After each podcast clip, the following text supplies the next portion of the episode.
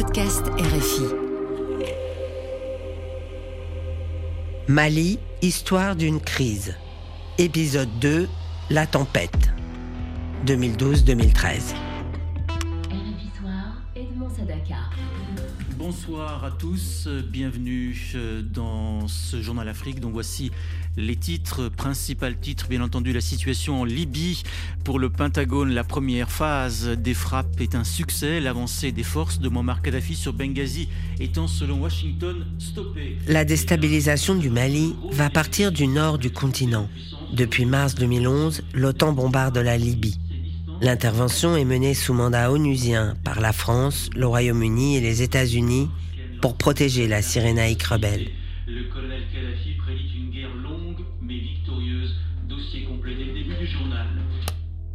Les Touaregs de l'armée libyenne sont pris au piège d'une guerre qui ne les concerne pas. Les pros et les anti-Kadhafi se disputent. Finalement, l'option du retour au Mali va l'emporter. Des centaines de combattants rentrent au pays avec armes et bagages près de 4000 km à parcourir sur des pistes secondaires. Parmi eux, le colonel Mohamed Agrissa. Sur la terrasse d'une maison dans la nuit de Kidal, il raconte.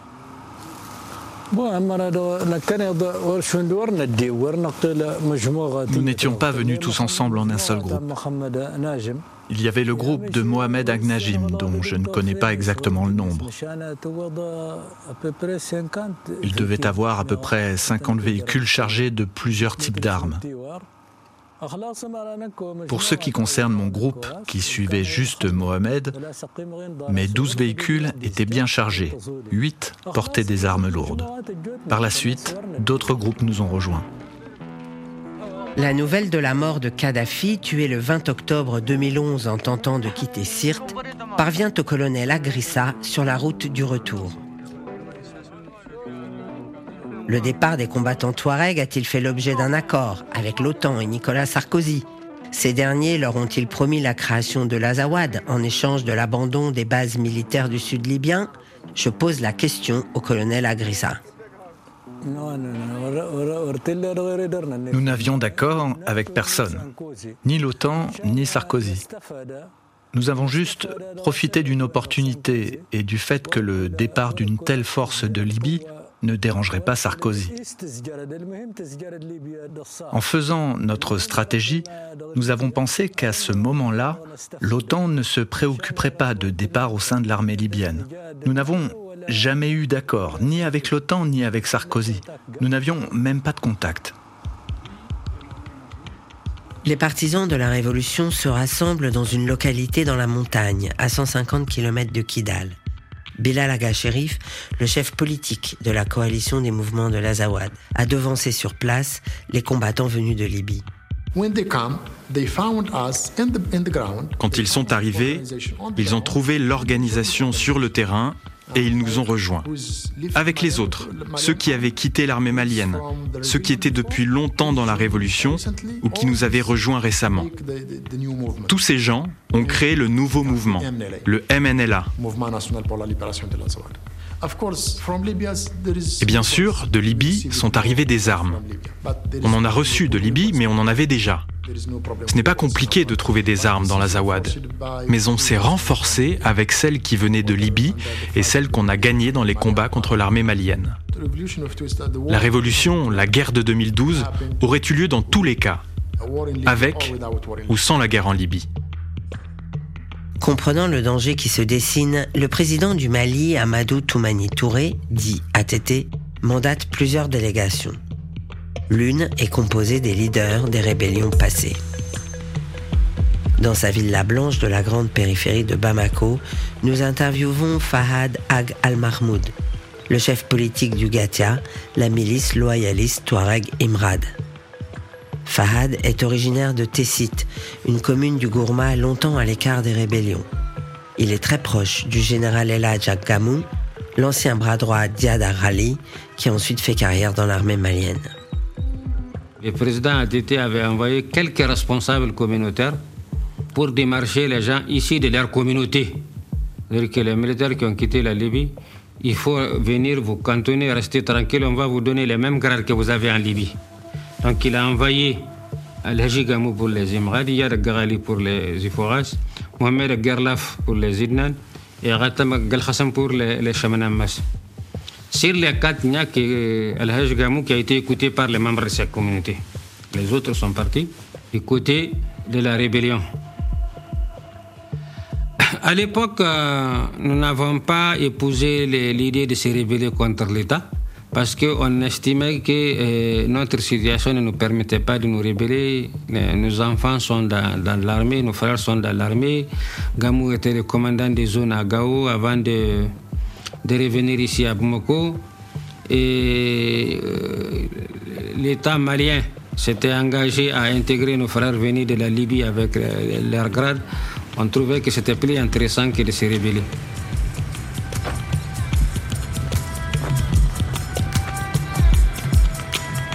C'est là qu'Iyad Rali réapparaît dans notre histoire.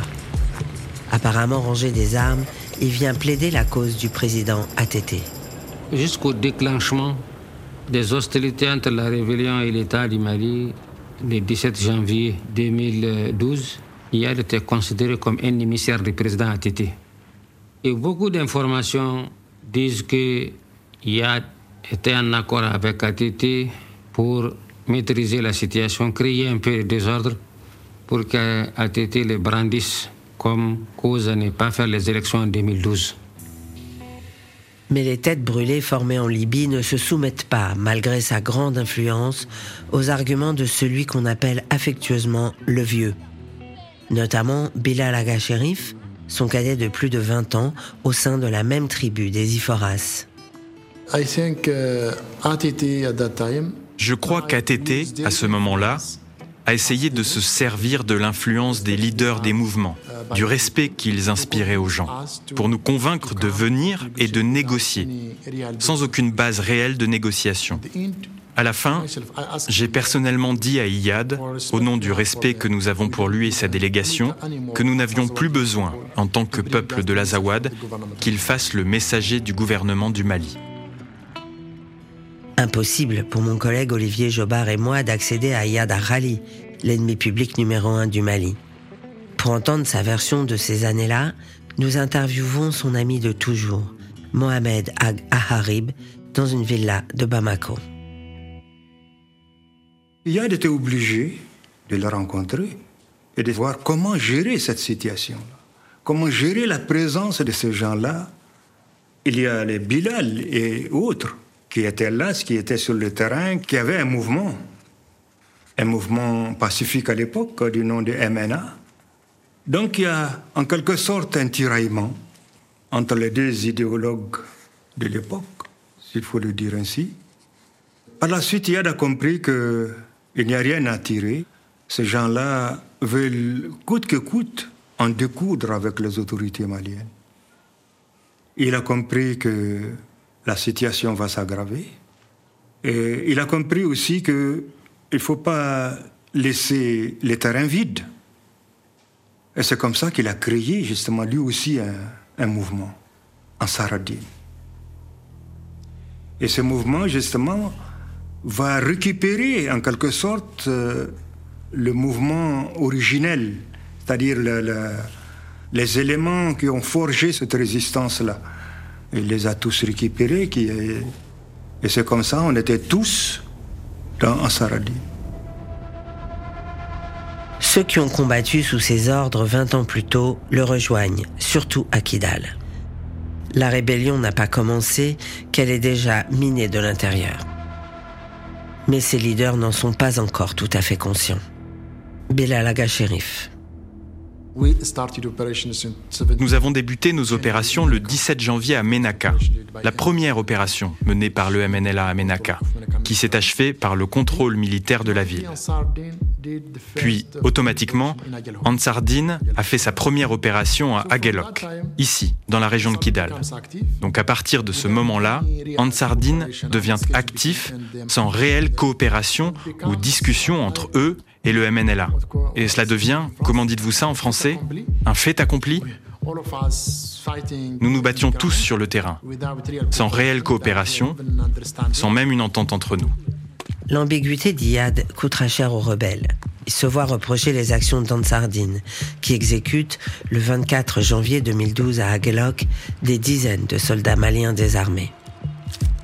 L'ancien Premier ministre Moussa Mara a vécu la crise à Bamako. Il était le maire de la commune 4 de la capitale. Nous le rencontrons dans ses bureaux d'experts comptables et se souvient parfaitement de ce jour funeste. Nous avions une centaine de nos soldats qui étaient là et qui ont été assiégés par les groupes armés euh, rebelles. Pendant plus d'une semaine, ils n'ont pu être approvisionnés.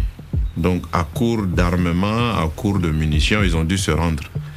Sauf que les groupes armés sont venus les exécuter froidement. Certains ont été égorgés, d'autres ont été éventrés. C'était vraiment un choc. Et ce choc qui a parcouru l'armée a touché l'ensemble des pans de la société. Dans le nord du Mali, ceux qui combattent aux côtés d'Iyad Arali au nom de leurs idéaux passés ne comprennent pas immédiatement que leur leader s'est mis au service de nouveaux intérêts. Retour chez Mohamed Aga Harib. En fait, ce n'était pas en tout cas une guerre euh, religieuse hein, djihadiste, non. À l'époque, euh, c'est vrai, on collaborait avec bien sûr les, les, djihadistes qui étaient là. C'est vrai, c'est indéniable. Mais c'était notre lutte était surtout locale, c'était régional. C'était ça notre objectif. C'est-à-dire que vous, à l'époque, vous avez suivi Yann parce que pour vous, c'était euh, un leader euh, oui. de la Zawad. De la Zawad, bien sûr. Oui. Mais est-ce que vous aviez compris qu'il avait son agenda euh, d'Al-Qaïda, lui? Non, c'est vrai, sa proximité avec les leaders d'Al-Qaïda, bien sûr, euh, nous édifiait, bien sûr. Ça, quand même, euh, c'est clair. Il y avait des rapports très forts avec les leaders d'Al-Qaïda à l'époque. Et ça, ça nous, ça nous dérangeait aussi. Ça hein? On n'était pas très, très, très à l'aise dans cette situation. Il y avait une sorte d'ambiguïté d'Iyad, en fait. Hein. oui, il y, a, exactement, il y a cette ambiguïté qui, euh, qui était là. on ne comprenait pas très bien aussi les objectifs de ces groupes euh, religieux. On ne les connaissait pas. Et ils avaient euh, d'autres agendas, bien sûr.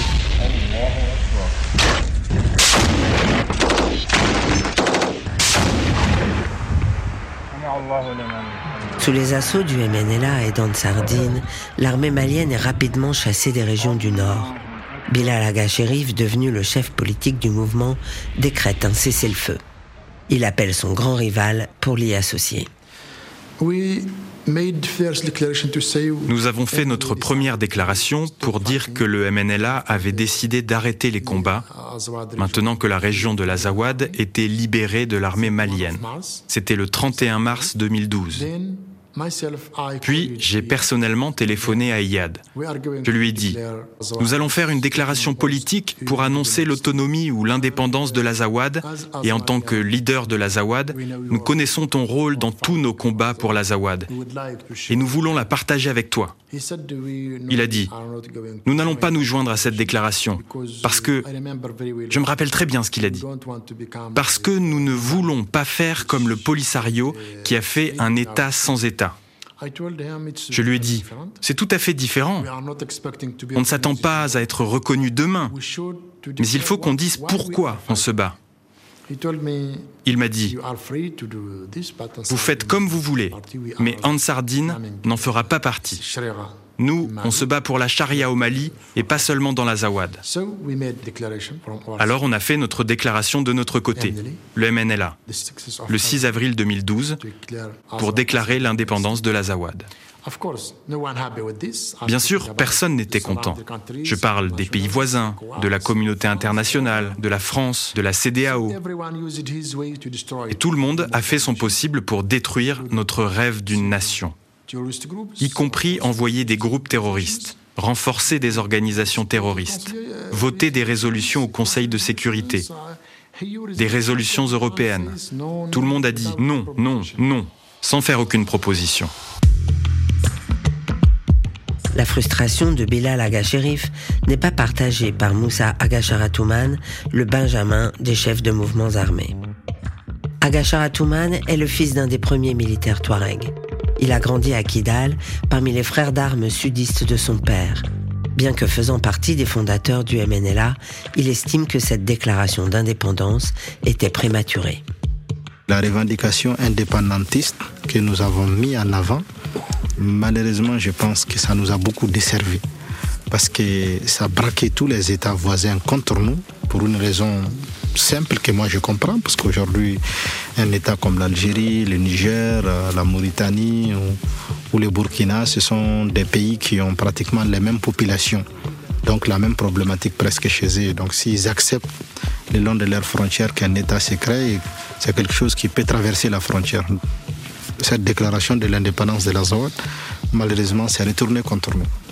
Ça nous a affaiblis politiquement et militairement déjà on avait on, était là, mais ceux qui étaient en face de nous étaient beaucoup plus nombreux, beaucoup plus organisés et même beaucoup plus équipés que nous. Et finalement, ils ont malheureusement pris les décisions.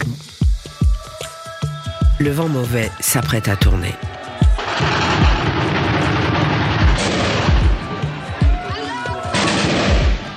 Des Algériens du groupe salafiste pour la prédication et le combat, installés dans le nord du Mali depuis le début des années 2000, se préparent à entrer en guerre. En avril 2012, renforcés par des recrutements locaux, ils se retournent contre les rebelles Touaregs.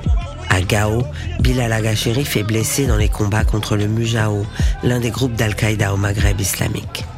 Ansardine bascule du côté djihadiste, bien qu'évitant de s'impliquer dans les affrontements avec ses frères Touaregs.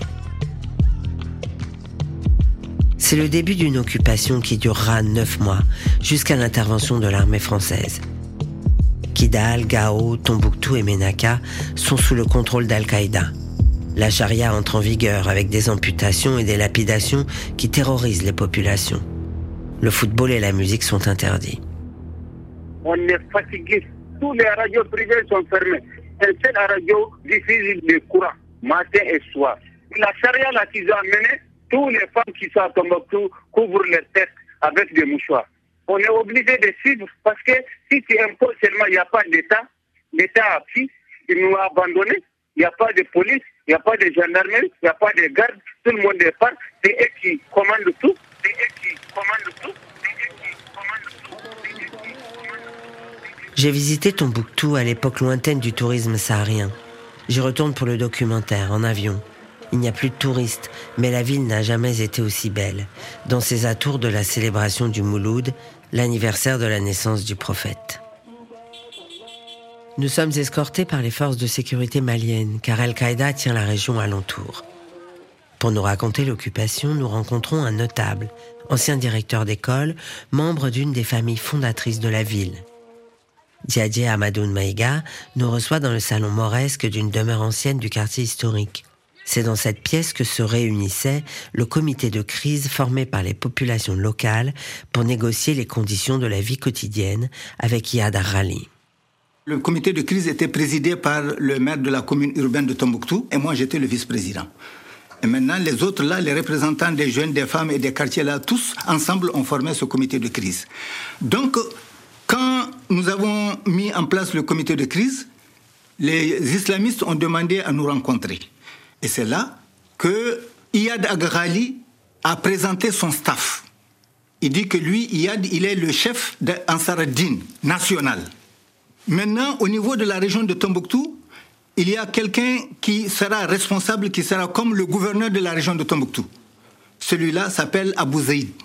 Et il y a le chef spirituel, un Mauritanien, qui s'appelle Abdallah, et celui-là, il est le juriste. Ils nous ont dit que, bon, désormais, il n'y a pas de Mali pour eux. Il n'y a pas de gouverneur pour eux. Il n'y a pas de maire pour eux. Pour eux, le chef, c'est le chef de la Katiba, c'est Abu Zaïd. Le chef spirituel, c'est Abdallah le Mauritanien. Et lui, sa constitution, c'est le Coran, la charia. Et c'est la règle de la charia qui va être appliquée sur l'ensemble de la région. Donc que le maire le comprenne qu'il n'est plus maire, il n'est plus rien, il est comme tout le monde. Et c'est ce qui a fait que le maire lui-même, comme il se sentait menacé, il a lui-même quitté. Et c'est ce qui a fait que j'ai fini par être le chef du comité de crise. Yad joue un rôle essentiel dans la cohabitation entre les populations de Tombouctou et ce qu'on peut qualifier de coalition djihadiste internationale. Quand il y a eu un certain nombre de problèmes d'incompréhension entre nous et la police et ou entre nous et la brigade des mœurs, nous sommes allés le voir. Il a servi d'intermédiaire entre nous pour nous réunir, pour nous mettre en confiance et demander à ce que l'on change de manière de traiter les gens. Et toutes les fois qu'il y a des problèmes et qu'on va les voir, on provoque une réunion, on se rencontre, on discute à bâton rompu, on convient de tout ce qu'il y a lieu de faire et nous mettons les actions en marche. Quand il y a eu, par exemple, la lapidation, parce qu'il y a eu un cas de lapidation ici, il y a eu des cas de coupure de main de gens. bon, là aussi, nous avons été nous plaindre pour dire que bon, voilà, des choses comme ça ne doivent pas se faire, surtout sur la place publique et ou sur la place en. Ce n'est pas admissible. La place Sankoré, du nom de la mosquée en terre bâtie au XIVe siècle et restaurée deux siècles plus tard, est le cœur de la ville. C'est là que se tient la dernière prière du Mouloud au crépuscule, un océan de boubous multicolores qui ondule comme une vague au rythme de la prière. Dans le même quartier historique de Tombouctou, nous rencontrons l'imam de la mosquée Sidi Yahya, une autre des grandes mosquées de la ville. Il s'appelle Alfadi Wangara ces mots se bousculent de colère. On était abandonnés par l'État. Nous-mêmes, les gens d'ici même étaient. Parce qu'ils avaient pris peur. On a peur de, surtout du MNLA. Ils étaient très méchants. Eux, ils sont, venus pour le règlement de comptes de Tamashek. Les gens avaient plus peur du MNLA que des Ansardines. Et pourquoi le MNLA est venu faire du mal à Tombouctou? Il y a eu la rébellion de 1991. Ça, c'est l'armée malienne qui a géré ça. L'Allemagne est venue ici, l'Allemagne a fait beaucoup d'exactions au détriment des Tamashek, des Arabes, là, comme ça. Eux, ils n'ont pas oublié ça. Ils sont venus pour ça. Voilà. Mais pourquoi contre Tombouctou? Pourquoi contre vous? Parce qu'ils disent que c'est les Tombouctiens qu'ils ont dénoncé. Donc, sur l'État qui vous a abandonné, est-ce que vous avez été surpris de cet abandon de l'État? Est-ce que vous avez pensé dans votre vie que l'État pouvait disparaître comme ça On n'a pas pensé à ça. Les premiers jours, on a vu l'État est reculé. Pour nous, l'État est reculé pour bien se préparer. Il doit revenir dans deux ou trois jours. L'État va revenir avec force. Chaque jour, on s'attend à l'État. Et beaucoup de gens, c'est ce qu'il a maintenu ici. Parce qu'on se dit, chaque jour, du jour au lendemain, l'État va venir en force. On a parlé de la CDAO qui va venir, les gens parlent de la CDAO va venir pour euh, régler. Alors, les gens s'attendaient à ça. Et alors, vous avez vu que rien n'est venu? Rien n'est venu. Il y a neuf, neuf mois. Rien n'est venu de l'État malien on était très en colère contre l'État. Et pour vous, c'est la preuve que Bamako se fiche complètement du nord du Mali? Évidemment. Pour nous, c'est ça. Et c'est toujours ça.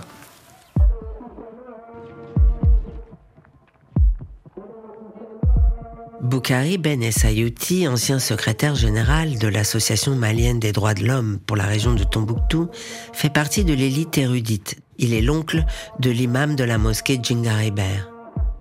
Nous enregistrons son interview entre deux prières à l'intérieur des épais murs de terre. Il nous raconte la fin de la période de l'occupation. Les gens écoutent les radios étrangères, ils scrutent ce qui se disait à l'ONU ou à l'Union africaine dans les réunions internationales sur le Mali. Et tous pensent que le salut, la libération ne peut venir que de l'étranger, que seule la communauté internationale pouvait nous délivrer. Donc, et puis, il y a eu cette attaque où les djihadistes sont partis attaquer Kwana. C'était le verrou qu'il fallait faire sauter pour occuper le centre et le sud. Et ça a entraîné une réaction euh, d'abord surtout de l'armée française, sous la bannière de l'ONU. On a senti le vent de panique au sein des occupants beaucoup plus de vigilance, beaucoup plus de nervosité, beaucoup plus de circulation de leurs véhicules, beaucoup plus de contrôle dans les checkpoints. Et puis, euh, les populations, notamment la nuit, sont chez elles. On sentait les avions de combat, notamment, je pense, des Mirages ou de l'armée française ou des rafales qui passaient. C'était donc assourdissant.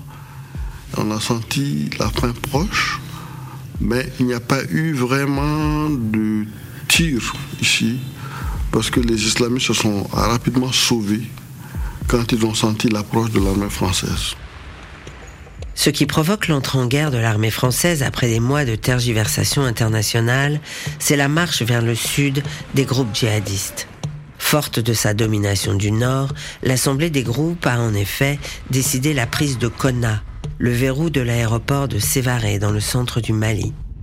Le président de transition, Dionkunda Traoré, demande alors par lettre au président français François Hollande une intervention militaire.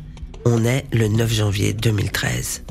Moussa Mara, alors élu local de la capitale, se souvient.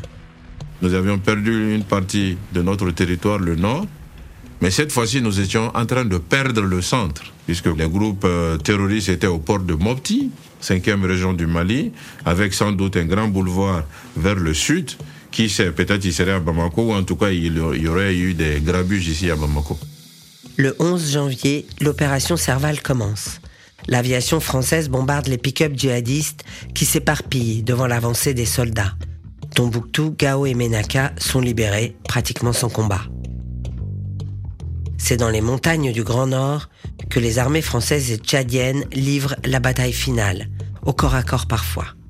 En moins de trois mois, on estime que sur un effectif total de 3000 djihadistes, 600 combattants sont tués, 9 soldats maliens périssent, 6 côtés français sur 4000 hommes mobilisés, et 38 chez les militaires tchadiens engagés aux côtés de la France, 2000 hommes en première ligne.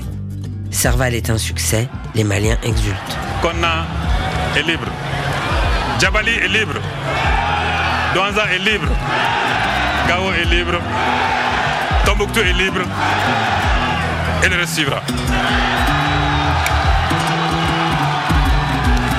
Vive Tombouctou. Vive Bamako. Vive le Mali. Et vive la France.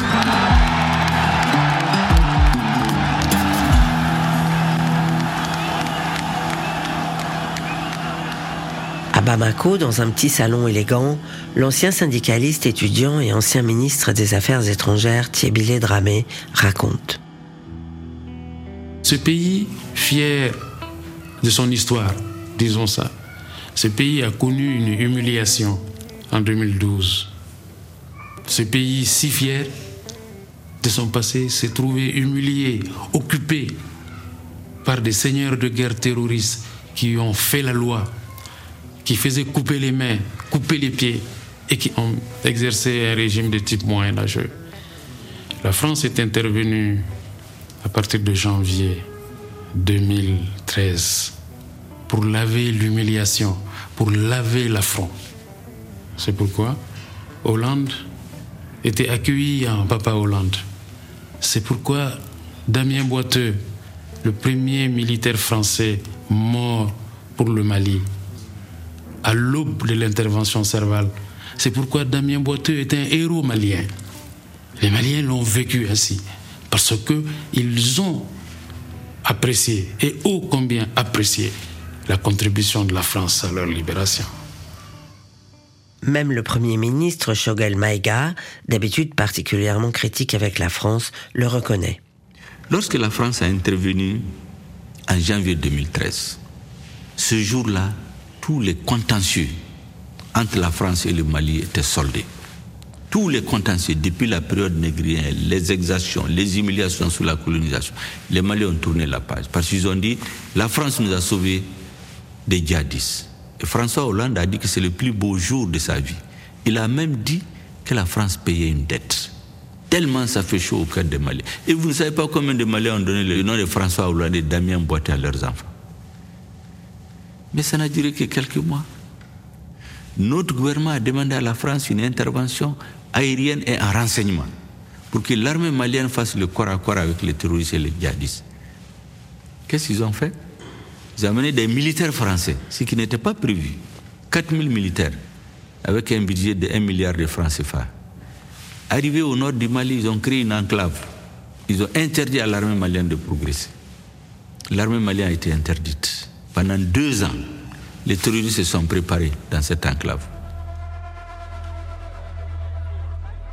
Lorsqu'il parle de terroristes, le Premier ministre embrasse à dessein les djihadistes et les rebelles, qui sont pour lui les mêmes ennemis. Donnons la parole aux combattants locaux pour comprendre les dynamiques complexes qui sont à l'œuvre alors que le Grand Nord vient d'être repris. Au MNLA, l'intervention de Serval redistribue les cartes.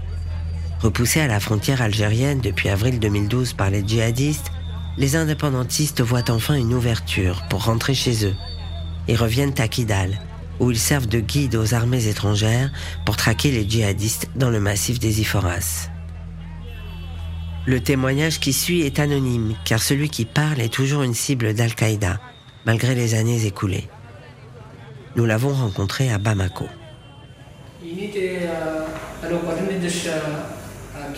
Lorsque nous sommes revenus à Kidal en 2013, au moment de l'intervention Serval, nous avons créé une unité au sein du MNLA qui travaillait avec les Français et les Tchadiens. Nous avons pris cette décision quand nous sommes revenus à Kidal. Nous étions alors plein de colère. Nous avons fait ça pour prendre notre revanche. En Sardine, dans le groupe Diada Rali, c'est la crise, raconte son ami de toujours, Mohamed Aga Harib. Quand il y a eu la débâcle, en quelque sorte, entre guillemets, avec l'arrivée de la France, c'est là que nous, on s'est dit, on ne peut pas suivre les djihadistes. Il faut qu'on reste chez nous, qu'on se batte pour notre région et qu'on continue notre lutte comme l'avons toujours fait. Rester à Kidal à l'époque, ce n'était pas aussi évident. Hein, avec la présence française, avec la lutte contre le djihadisme, parce qu'on est traité aussi de, terroristes à l'époque. Au départ, on a créé euh, ce qu'on appelle le mouvement islamique de l'Azawad. Bon, les gens ont très mal interprété ça, donc les circonstances nous ont obligés à enlever le i. Donc c'est comme ça que euh, d'autres, certains, ont, trouvé un nom comme ça, puis qui ne ressemblait pas du tout à un mouvement. Le Haut Conseil pour l'unité de l'Azawad, ça ne, ça ne reflète pas l'image d'un véritable mouvement de lutte. Euh. Notre anonyme du MNLA voit les choses un peu différemment. Le HCUA est pour nous comme le MNLA, parce que quand il a été créé, pour nous c'était une partie du MNLA, pas un mouvement différent. Si le HCUA se considère comme un mouvement différent, nous, on n'est pas de cet avis, parce que le MNLA a contribué à sa création. Nous l'avons créé pour sauver nos frères, ceux qui pouvaient l'être. Quand on s'est dirigé vers Kidal, c'était pas pour combattre nos ennemis, comme l'armée malienne. Il s'agissait de nos frères. Tous ceux qui étaient en Sardine étaient des locaux, ce n'étaient pas des étrangers. On les arrêtait, on les désarmait et on faisait en sorte qu'ils nous rejoignent, parce que c'était la meilleure solution. Ramener nos frères vers nous, leur faire quitter ce mouvement que nous n'aimions pas.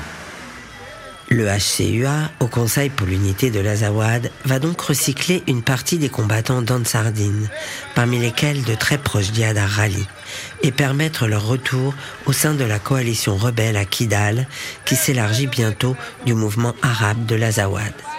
Ansardine est affaibli par Serval, mais pas anéanti, et ses partisans jouissent à Kidal d'une sorte de tolérance familiale. C'est dans ce contexte de porosité extrême entre les groupes armés que sont enlevés à Kidal Ghislaine Dupont et Claude Verlon le 2 novembre 2013. À la tête du commando, un certain Baye Agbakabo, un lieutenant Diad Rali. Ce dernier a ensuite entendu Claude Verlon et Ghislaine Dupont protester et résister. C'est la dernière fois que nos journalistes ont été vus. Nous sommes sans nouvelles depuis. Quelques heures plus tard, on apprend l'assassinat des envoyés spéciaux de RFI. En ce mois de novembre 2013, la paix semblait pourtant à portée de main sous la protection des armées étrangères. Mais la mort des journalistes venus documenter l'espoir rappelle au monde que Serval n'a été qu'une bataille. La guerre continue. Nous verrons dans le dernier épisode comment les djihadistes ont progressivement repris l'avantage et étendu leur présence sur de nouveaux espaces.